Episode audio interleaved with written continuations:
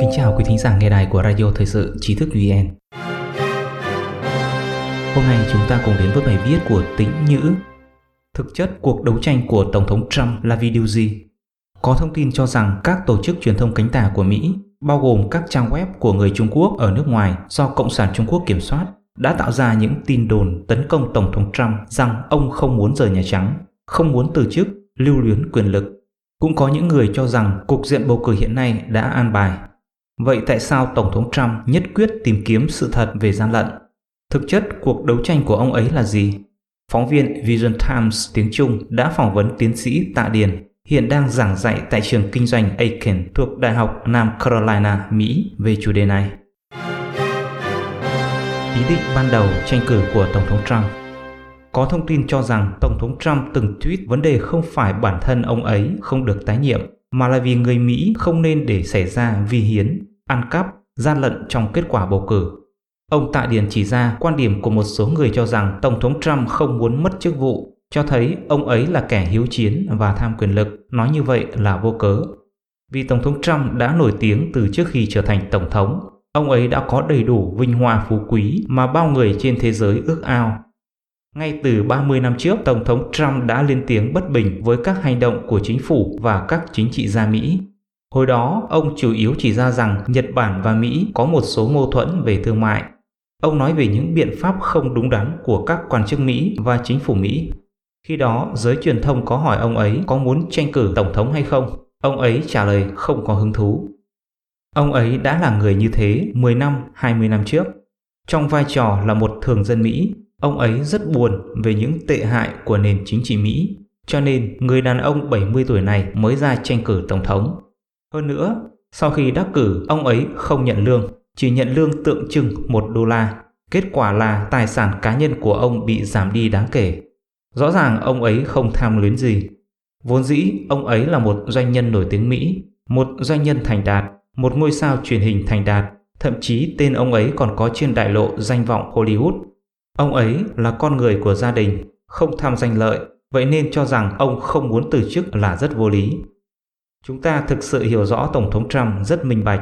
Tất cả người Mỹ đều biết rất rõ về lịch sử của ông ấy, những gì ông ấy đã làm trong quá khứ, những gì ông ấy đang làm hiện tại và những mục tiêu ông ấy muốn đạt được trong tương lai. Đây là lý do tại sao nhiều người ủng hộ Tổng thống Trump. Gian lận bầu cử trên quy mô lớn khiến người Mỹ choáng váng. Ông Tạ Điền nhấn mạnh, vì sao lần này Tổng thống Trump nhất quyết chống lại Ban đầu mọi người có thể nghĩ đây là hai người tranh cử tổng thống. Người thua trong cuộc bầu cử cho rằng không công bằng. Có vẻ như đó chỉ là sự tranh chấp giữa hai ứng viên về kết quả bầu cử hoặc quá trình bỏ phiếu không công bằng. Nhưng đi sâu hơn sẽ thấy đây không đơn giản là vấn đề tranh chấp kết quả bầu cử. Tranh chấp này luôn tồn tại. Tại Mỹ cứ 2 năm hoặc 4 năm lại có hoạt động bầu cử. Ở khắp mọi nơi đều có vấn đề tranh chấp, kiện tụng với đủ kiểu loại, cuối cùng được tòa án quyết định như chúng ta đã biết, nổi tiếng nhất là lần tranh cử tổng thống giữa ông Bush con và ông Gore, cuối cùng đã được đưa ra tòa án tối cao và phán quyết rằng Bush đã thắng cử. Lần này về sau, chúng ta cũng sẽ thấy vấn đề thực sự không phải như vậy. Thứ nhất, vụ gian lận lần này không phải là tội phạm cá nhân quy mô nhỏ, cũng không phải do ngẫu nhiên, vô ý hay sai sót trong kiểm đếm, mà đó là gian lận có hệ thống và quy mô lớn. Thứ hai, có vấn đề rất lạ sau khi vụ gian lận này xảy ra, đó là các tổ chức truyền thông chính thống trên toàn nước Mỹ đã đồng loạt lên tiếng phủ nhận. Thứ ba, trong quá trình bầu cử, những vấn đề nảy sinh khiến người ta phải choáng váng. Tại sao? Trong khi mọi người đều đang chờ đợi kết quả bầu cử, thông thường các quan chức bầu cử nên kiểm đếm qua đêm để đưa ra kết quả, chậm nhất là đến ngày hôm sau. Nhưng họ đột ngột ngừng kiểm phiếu vào lúc nửa đêm rồi chúng ta biết rằng sau khi họ đuổi những quan sát viên của Đảng Cộng Hòa đi, thì người của Đảng Dân Chủ vẫn tiếp tục kiểm phiếu. Thực tế là tiếp tục gian lận phiếu, tiếp tục làm phiếu giả, tiếp tục nhập vào phiếu giả. Sau này chúng ta biết về sự gian lận của hệ thống Dominion và gian lận trên quy mô lớn của việc gửi phiếu bầu qua thư. Vì vậy, sau này tất cả người Mỹ đều choáng váng trước quy mô của vụ gian lận này. Tổng thống Trump chiến đấu để bảo vệ thể diện nước Mỹ và nền dân chủ. Ông Tạ Điền cho rằng bây giờ hãy nghĩ xem tại sao ứng viên Biden lại mạo hiểm liên quan đến gian lận quy mô lớn như vậy, có phải chỉ đơn giản là để làm tổng thống không?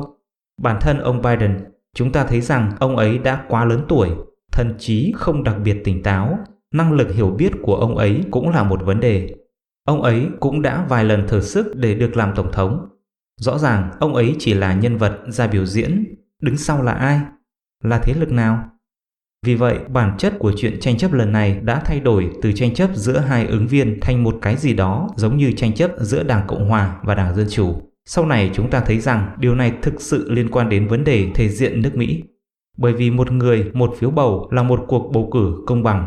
Đây là nền tảng của nền dân chủ Mỹ. Nếu vi phạm điều này thì chỉ còn là một xã hội mông muội và chúng ta không cần bầu cử nữa. Vì một bên có vũ khí ép bên kia. Như vậy chỉ còn là man dợ Điều đó đã phá hủy nền tảng dân chủ và tự do xã hội của đất nước.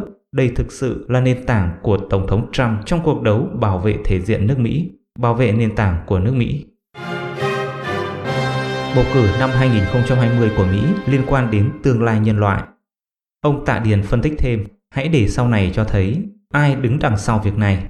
Đã phát hiện ra một số người cực tả của Đảng Dân Chủ, một số người theo tư tưởng chủ nghĩa xã hội sau đó chúng ta lại phát hiện ra vấn đề chính phủ ngầm và cũng phát hiện ra bóng ma của Cộng sản Trung Quốc. Chúng ta biết rằng Cộng sản Trung Quốc đại diện cho tà ác Cộng sản là ma quỷ. Vì vậy điều này làm cho bản chất của tranh chấp từ ban đầu là kết quả bầu cử và tranh chấp về các quá trình bầu cử trở thành loại tranh chấp về thiện và ác. Và đó là cuộc chiến giữa thiện và ác đại diện cho toàn thể nhân loại. Đó là cuộc đấu tranh giữa cái ác của chủ nghĩa toàn trị cộng sản với cái thiện của xã hội tự do dân chủ. Nếu người Mỹ cho phép những kẻ lừa đảo chiếm được quyền lực trong cuộc bầu cử, thì vị thế ngọn hải đăng thế giới tự do của Mỹ không còn tồn tại nữa. Toàn bộ nền tảng xã hội tự do và xã hội công bằng sẽ sụp đổ. Hệ quả cuối cùng là chế độ tà ác cộng sản Trung Quốc sẽ trở nên lớn mạnh hơn.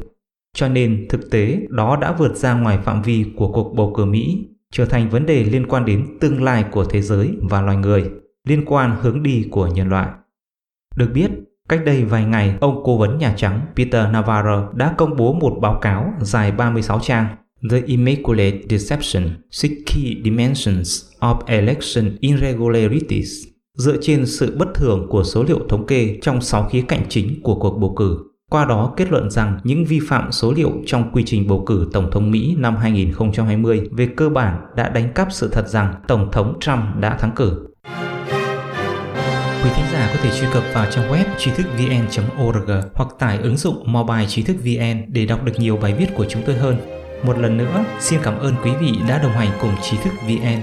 Đừng quên nhấn subscribe, đăng ký kênh của chúng tôi và để lại bình luận ở bên dưới. Xin chào và hẹn gặp lại.